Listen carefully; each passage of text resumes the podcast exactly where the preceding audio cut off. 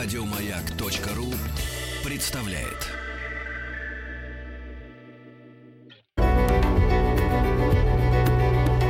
Много букв.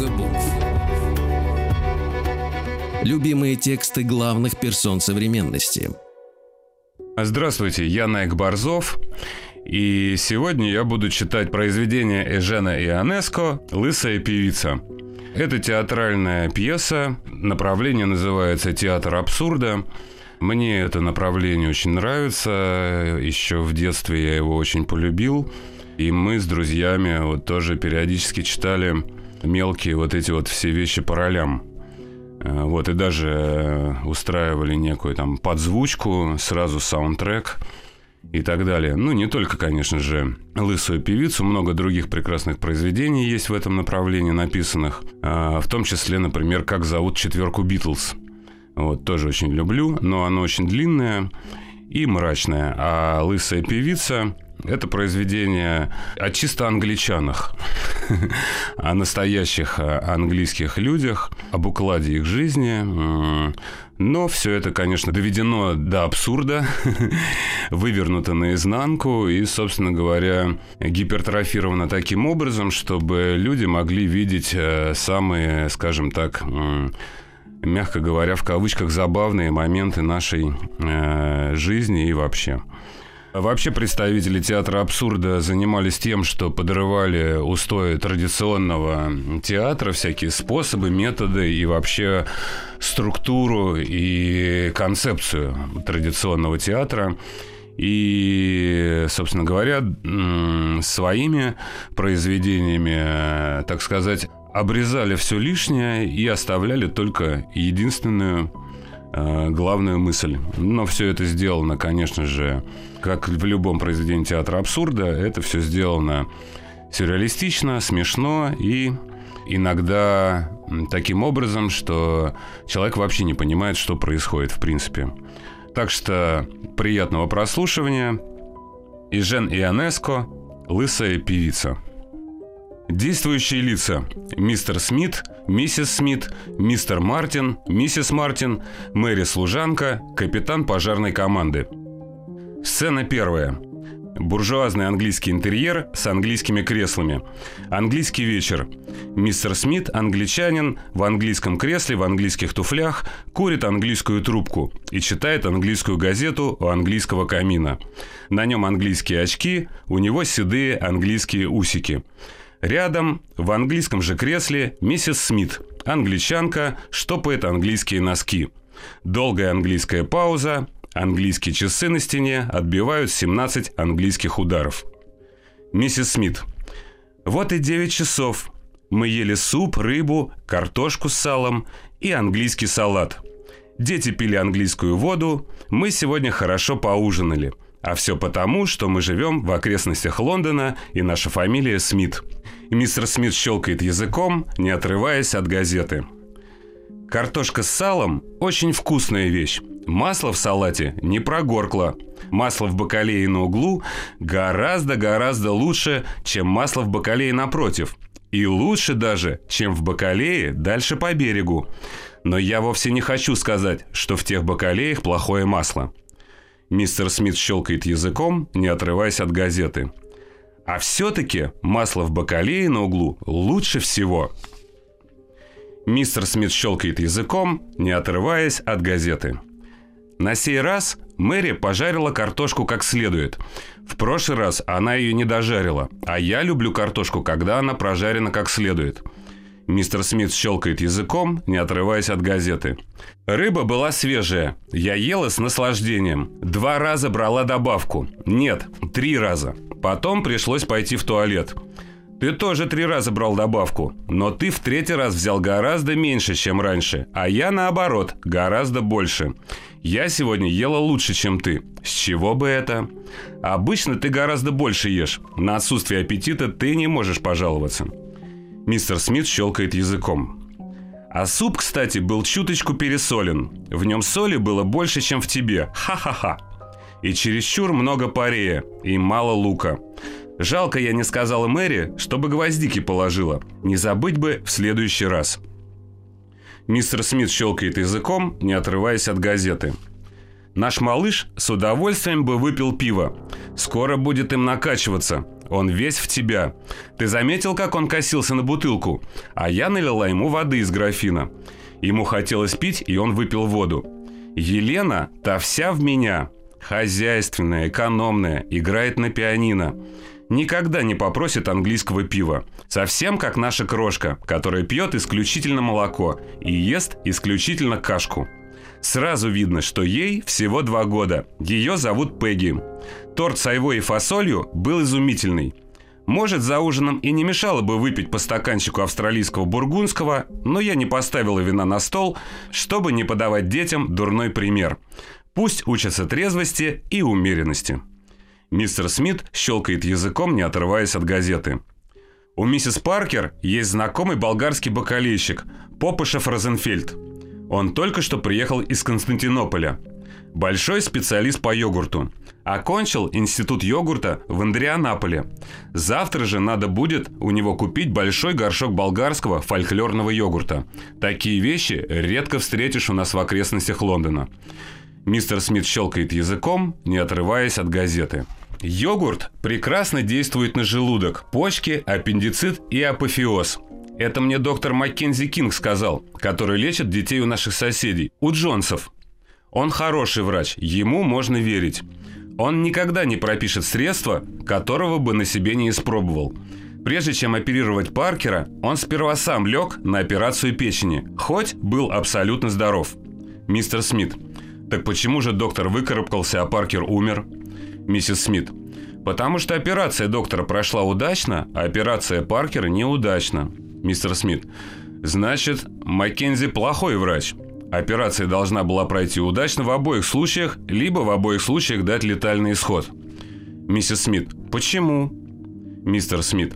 Добросовестный врач умирает вместе с больным, если оба они не выздоравливают. Капитан корабля вместе с кораблем гибнет на волнах. Если тонет корабль, он не может остаться в живых. Миссис Смит. Нельзя больного сравнивать с кораблем. Мистер Смит, почему это? У кораблей тоже бывают свои болезни. Да и доктор твой здоров, как линкор. Тем более он должен был погибнуть вместе с больным, как врач со своим кораблем. Миссис Смит. Ах, я и не подумала. Ты, наверное, прав. Ну и какой же ты отсюда делаешь вывод? Мистер Смит. Что все врачи шарлатаны. И все больные тоже. Только флот у нас в Англии честен. Миссис Смит. Но не моряки. Мистер Смит. Само собой. Пауза, опять глядя в газету. Одного я никак не пойму. Почему в рубрике гражданских состояний всегда указывается возраст усопших, а у новорожденных систематически не указывается? Это абсурд. Миссис Смит. А я и не замечала. Снова пауза. Часы на стене бьют семь раз. Пауза. Часы бьют три раза. Пауза. Часы бьют ноль раз. Мистер Смит все еще глядя в газету. «Смотри-ка, здесь написано, что умер Бобби Уотсон». Миссис Смит. «Господи, бедный! И когда это он умер?» Мистер Смит. «Нечего делать удивленный вид. Ты прекрасно знала. Он вот уже два года как умер. Не помнишь? Мы были на похоронах полтора года назад». Миссис Смит. «Ну, конечно, я помню. Я сразу вспомнила. Просто я не поняла, почему ты так удивился, прочитав про это в газете». Мистер Смит. В газете про этого ничего нет. Мне уже три года назад говорили о его смерти, и я по ассоциации вспомнил. Миссис Смит. Какая жалость. Он так хорошо сохранился. Мистер Смит. Это был красивейший труп во всей Великобритании. Совершенно не выглядел на свой возраст. Бедный Бобби. Четыре года как умер, а был еще теплый. Вот уж поистине живой труп. А какой веселый. Миссис Смит. Бедная Бобби. «Мистер Смит, ты хочешь сказать бедный Бобби?» Миссис Смит. «Нет, это я про его жену. Ее тоже звали Бобби. Бобби Уотсон. Из-за этого совпадения их вечно путали, когда видели вместе. Только после его смерти и разобрались, наконец, кто из них кто. Да и сейчас еще находятся люди, которые путают ее с покойником и приносят ей соболезнования. Ты с ней знаком?» Мистер Смит. «Я только раз ее видел, совершенно случайно на похоронах Бобби. Миссис Смит. А я никогда не видела. Она хорошенькая? Мистер Смит. Черты у нее правильные, но хорошенькой ее не назовешь. Слишком толстенькая и большая. Черты у нее неправильные, но она, можно сказать, очень даже хорошенькая. Только чересчур хрупкая и маленькая. Она учительница пения. Часы на стене бьют пять раз, долгая пауза. Миссис Смит. И когда они надумали пожениться? Мистер Смит. Самое позднее весной. Миссис Смит. Надо будет пойти на свадьбу. Мистер Смит. Надо свадебный подарок преподнести. Я вот думаю, что подарить. Короткая пауза, часы на стене бьют два раза. Миссис Смит. Почему бы не пожертвовать им одной из семи серебряных блюд из тех, которые нам подарили на свадьбу и которые нам ни разу не пригодились? Как печально в столь юные годы остаться вдовой. Мистер Смит, счастье еще, что нет детей. Миссис Смит, только этого не хватало. Что бы бедняжка с ними делала? Мистер Смит, она еще молодая, прекрасно снова выйдет замуж. Траур ей к лицу. Миссис Смит, а кто о детях будет заботиться? Ты же знаешь, у них мальчик и девочка. Как их зовут? Мистер Смит, Бобби и Бобби, в честь родителей. Дядя Бобби Уотсона, старый Бобби Уотсон, большой богач, и он любит мальчика.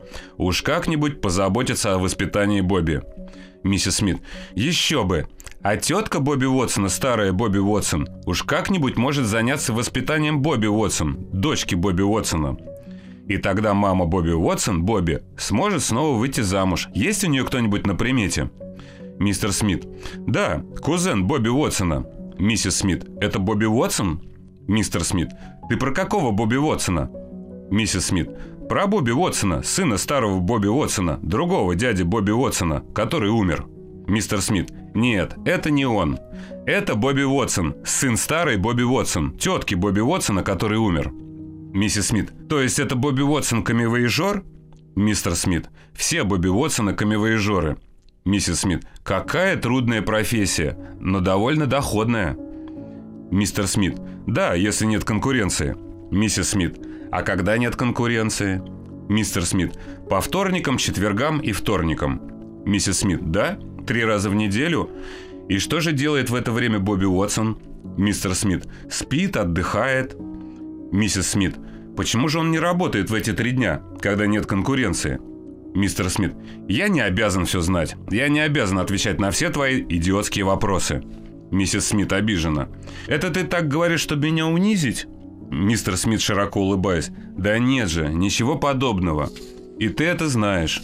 Миссис Смит, все вы мужчины одинаковы. Целый день не выпускаете сигареты изо рта, либо по 50 раз на день пудритесь, красите губы, если только не напиваетесь до бесчувствия. Мистер Смит, ну а ты хотела, чтобы мужчины вели себя как женщины? Целый день курили, пудрились, мазались помадой и дули виски? Миссис Смит, ну и что, подумаешь? Но если ты все это говоришь, чтобы меня позлить, так я... Я не люблю подобных шуток, и ты это знаешь. Отшвыривает носок, оскаливается, встает. Мистер Смит тоже встает, нежно подходит к жене. «Ах, куреночек мой жареный, зачем же так кипятиться? Ты ведь знаешь, что я это все для смеха». Обнимает ее за талию, целует. «Какая мы трогательная парочка старых влюбленных. Давай погасим свет и приляжем бай-бай». Сцена вторая, те же и Мэри. Мэри, входя. Я служанка. Я очень приятно провела вечер. Я была в кино с мужчиной и смотрела фильм с женщинами. После кино мы пили водку с молоком, потом мы читали газету. Миссис Смит. Я надеюсь, вы очень приятно провели вечер, если вы были в кино с мужчиной и пили водку с молоком. Мистер Смит. И газету. Мэри. Ваши гости, мистер Мартин с супругой, стоят у двери. Они меня ждали, потому что сами не решались войти. Они должны были сегодня ужинать с вами. Миссис Смит. Ах, да, мы их ждали. Но потом мы проголодались, а они все не шли, и мы поели без них. Мэри, зачем же вы ушли? Мэри, вы сами меня отпустили. Мистер Смит, это не нарочно. Мэри разражается хохотом, потом плачет, улыбается. Я купила себе ночной горшок. Миссис Смит, «Милая моя Мэри, будьте так добры, откройте дверь и попросите войти мистера Смита с супругой, а мы пока быстренько переоденемся». Смиты исчезают в правой двери, Мэри открывает левую дверь, входят Мартины. Сцена третья. Мэри и супруги Мартин. Мэри. Почему вы так поздно? Это невоспитанно. Надо вовремя приходить, ясно? Ладно, садитесь уж, ждите. Уходит. Сцена четвертая. Миссис и мистер Мартин садятся друг против друга. Не разговаривают. Робко улыбаются. Следующий диалог произносится монотонно, слегка напевно, совершенно без всякого выражения. Мистер Мартин. «Простите, мадам, но мне кажется, если я не ошибаюсь, я вас где-то видел». Миссис Мартин. «И мне тоже, месье, мне тоже кажется, что я вас где-то видела». Мистер Мартин. «Может быть, я вас видел в Манчестере?» Миссис Мартин. «Вполне возможно, я родом из Манчестера, но я не помню, месье. Я не могу сказать точно, видела я вас там или нет». Мистер Мартин. «Боже, как удивительно! Сам я тоже родом из Манчестера, мадам». Миссис Мартин. «Как это удивительно!» Мистер Мартин. «Как это удивительно! Только я, мадам, уехал из Манчестера месяца два тому назад». Миссис Мартин. «Как это удивительно! Какое странное совпадение! Я тоже уехала из Манчестера месяца два тому назад». Мистер Мартин. Я выехал в 8.30 утра и приехал в Лондон в 16.45, мадам. Миссис Мартин. Как это удивительно, как странно и какое совпадение. Я тоже ехала на этом поезде. Мистер Мартин. Боже, как это удивительно. Так значит, мадам, я, возможно, видел вас в поезде. Миссис Мартин. Вполне возможно, не исключено, весьма вероятно и в конце концов почему бы и нет. Но я совершенно не помню, месье. Мистер Мартин. Я ехал вторым классом, мадам. В Англии не существует второго класса, но я, тем не менее, всегда езжу вторым классом. Миссис Мартин. Как это странно, как удивительно и какое совпадение. Я тоже, месье, ехала вторым классом. Мистер Мартин. Как это удивительно. Значит, скорее всего, мы встретились в вагоне второго класса, мадам. Миссис Мартин. Весьма, весьма вероятно и совершенно не исключено но я как-то не помню, месье. Мистер Мартин, мое место было в восьмом вагоне, шестом купе. Миссис Мартин, как это удивительно. И мое место было в восьмом вагоне, шестом купе. Мистер Мартин, как это удивительно и какое совпадение. Так может быть мы и виделись в шестом купе, мадам? Миссис Мартин. Вполне возможно, почему бы и нет. Но я не помню, месье. Мистер Мартин. Честно говоря, мадам, я тоже не помню. Но, возможно, мы там виделись, и по зрелым размышлениям я полагаю, что это весьма вероятно. Миссис Мартин. Да, конечно, месье. Мистер Мартин. Как это удивительно. У меня было место номер три у окна, мадам. Миссис Мартин. О боже, как это удивительно и как странно. У меня было место номер шесть у окна напротив вас, месье. Мистер Мартин. О боже, как это странно и какое совпадение. Значит, мы сидели друг напротив друга, мадам. Значит, там-то мы и виделись. Много букв. Много букв. Что читают те, о ком говорят все. Я Найк Борзов, и я продолжаю читать произведения Эжена Ионеско «Лесая певица». Миссис Мартин. Как это удивительно. Весьма возможно, но я не помню, месье. Мистер Мартин. Честно говоря, мадам, я тоже ничего не помню. Однако же весьма вероятно, что мы с вами увиделись при таких обстоятельствах. Миссис Мартин. Совершенно справедливо, но я в этом не уверена, месье. Мистер Мартин. Не вы ли, мадам, та самая дама, которая попросила меня положить ее чемодан на сетку, а потом поблагодарила и разрешила мне курить? Миссис Мартин. Да, наверное, это я, месье. Как это удивительно, как удивительное, какое совпадение. Мистер Мартин. Как это удивительно, как странно, какое совпадение. Так значит, значит, в тот момент мы, возможно, и познакомились, мадам. Миссис Мартин. Как это удивительно и какое совпадение. Весьма возможно, месье, но я что-то не помню. Мистер Мартин. И я, мадам. Пауза. Часы бьют два. Один раз. Мистер Мартин. С тех пор, как я переехал в Лондон, я живу на Бромфилд-стрит. Миссис Мартин. Как это удивительно, как странно. Я тоже по переезде в Лондон живу на Бромфилд-стрит, месье. Мистер Мартин. Как странно, но тогда мы, возможно, встречались на Бромфилд-стрит, мадам. Миссис Мартин. Как это удивительно, как странно. Что ж, «Вполне возможно, но я не помню, месье». «Мистер Мартин». «Я живу в доме 19, мадам». «Миссис Мартин».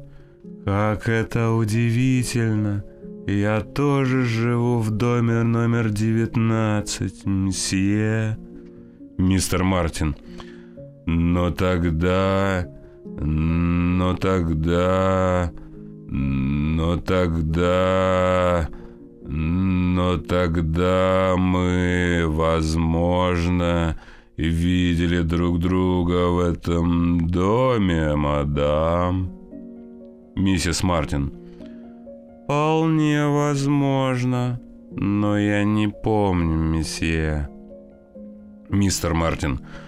Моя квартира на пятом этаже. Квартира номер 18, мадам. Миссис Мартин. Как это удивительно. Боже, как это странно. И какое совпадение. Я тоже живу на пятом этаже, в квартире номер 18, месье. Мистер Мартин, задумчиво. Как это удивительно! Как это удивительно! Как это удивительно и какое совпадение! Знаете ли, в спальне у меня кровать с зеленой периной. Эта спальня с этой кроватью и этой зеленой периной – находится в конце коридора между клозетом и библиотекой, мадам. Миссис Мартин. Какое совпадение! О боже! Какое совпадение! И у меня в спальне стоит кровать с зеленой периной, и она тоже находится в конце коридора между клозетом месье и библиотекой. Мистер Мартин. Как это удивительно и какое совпадение. Миссис Мартин. Как это удивительно и какое совпадение. Вполне возможно, мы там и встречались. И, возможно, даже вчера ночью но я ничего не помню, месье. Мистер Мартин. У меня есть дочка. Она живет со мной вместе, мадам. Ей два годика, она светленькая, и у нее один глаз белый, другой красный. Она прихорошенькая, ее зовут Алиса, мадам. Миссис Мартин. Какое странное совпадение. У меня тоже есть дочка, ей два годика. У нее один глаз белый, другой красный. Она прихорошенькая. И ее тоже зовут Алиса, месье. Мистер Мартин. Тем же тягучим монотонным голосом. Как это удивительно. И какое совпадение. И странно. Может быть, это та же самая девочка, мадам. Миссис Мартин. Как это удивительно. Весьма возможно, месье. Довольно долгая пауза. Часы бьют 29 раз. Мистер Мартин после долгих размышлений медленно поднимается и не спеша направляется к миссис Мартин, которая тоже тихо поднимается, удивленная его торжественным видом. Мистер Мартин говорит тем же отвлеченным монотонным, чуть певучим голосом. «Значит, мадам, никакого нет сомнения, что мы уже виделись прежде, и вы моя собственная жена». «Элизабет, я вновь тебя обрел!» Миссис Мартин не спеша подходит к мистеру Мартину. Они целуются без всякого выражения. Часы бьют один раз очень громко. Так громко, что удар должен напугать зрителей. Супруги Мартин не слышат его. Миссис Мартин. «Дональд, это ты, дарлинг!» Садятся оба в одно кресло и, обнявшись, засыпают. Часы бьют еще несколько раз. Мэри, тихонько на цыпочках, приложив палец к губам, входит на сцену и обращается к публике. Сцена пятая. Те же и Мэри. Мэри. Элизабет и Дональд сейчас так счастливы, что, конечно, не слышат меня. А я открою вам один секрет. Элизабет не Элизабет, Дональд не Дональд. И вот доказательство. Ребенок, о котором говорил Дональд, не дочь Элизабет. Это не одно и то же лицо. У дочки Дональда один глаз белый, другой красный, в точности, как у дочки Элизабет – но тогда как у ребенка Дональда правый глаз белый, а левый глаз красный. У ребенка Элизабет левый глаз белый, а правый красный. Таким образом, система доказательств Дональда рушится, наткнувшись на это последнее препятствие, которое сводит на нет всю его теорию. Несмотря на редкостные совпадения, кажущиеся неопровержимыми доказательствами, Дональд и Элизабет, не будучи родителями одного и того же ребенка, не являются Дональдом и Элизабет. Он может сколько угодно считать себя Дональдом, она может воображать себя Элизабет. Он может сколько угодно думать, что она Элизабет, она может сколько угодно считать его Дональдом. Оба горько заблуждаются. Но кто же истинный Дональд? Кто истинная Элизабет? Кому надо, чтобы продолжалась эта путаница? Я не знаю. И не будем пытаться узнать. Пусть все остается как есть. Делает несколько шагов к двери, останавливается, поворачивается к публике. Мое настоящее имя – Шерлок Холмс. Сцена шестая. Часы бьют как попало, через некоторое время Мартины выпускают друг друга из объятий и садятся как прежде. Мистер Мартин. «Забудем, Дарлинг, все, что не было между нами. И раз мы вновь обрели друг друга, не будем больше друг друга терять и давай жить как прежде». Миссис Мартин. «Да, Дарлинг». Сцена седьмая. Справа входят мистер и миссис Смит, одетые в точности, как прежде. Миссис Смит. «Добрый вечер, друзья. Простите, что так долго вас заставили ждать. Мы сочли, что надо оказать вам честь, которая вам подобает. И прослышав, что вы надумали сюрпризом нагрянуть к нам в гости без предупреждения, мы поспешили припарадиться». Мистер Смит сердито. «Мы целый день не ели. Мы вас прождали 4 часа. Почему вы так опоздали?» Миссис и мистер Смит садятся напротив гостей. Часы время от времени подчеркивают реплики то громче, то тише, в зависимости от содержания. Супруги Мартин, особенно она, поглядывают робко и смущенно, поэтому разговор сначала не клеится. Сначала долгая неловкая пауза, затем еще ряд пауз. Мистер Смит. Хм. Пауза. Миссис Смит. Хм-хм. Пауза. Миссис Мартин. Хм-хм-хм. Пауза. Мистер Мартин. Хм-хм-хм. Пауза. Миссис Мартин. Да, безусловно. Пауза. Мистер Мартин. Мы все немножечко простужены. Пауза. Мистер Смит. А ведь совсем не холодно. Пауза. Миссис Смит. И никакого сквозняка. Пауза. Миссис Мартин. Да, слава богу. Мистер Смит. Ах, ля-ля-ля-ля. Пауза.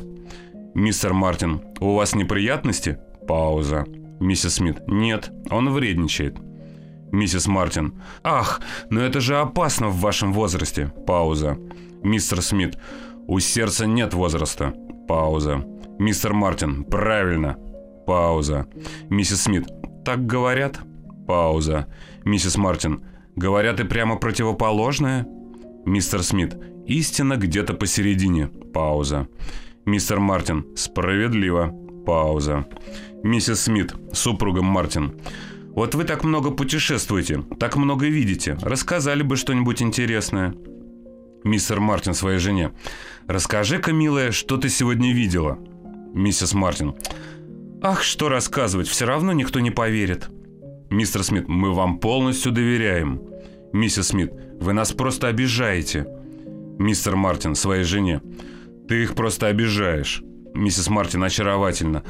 Ах, я сегодня видела что-то удивительное, что-то невероятное. Мистер Мартин. Говори, говори, милая. Мистер Смит. Вот мы и развлечемся. Миссис Смит. Давно пора.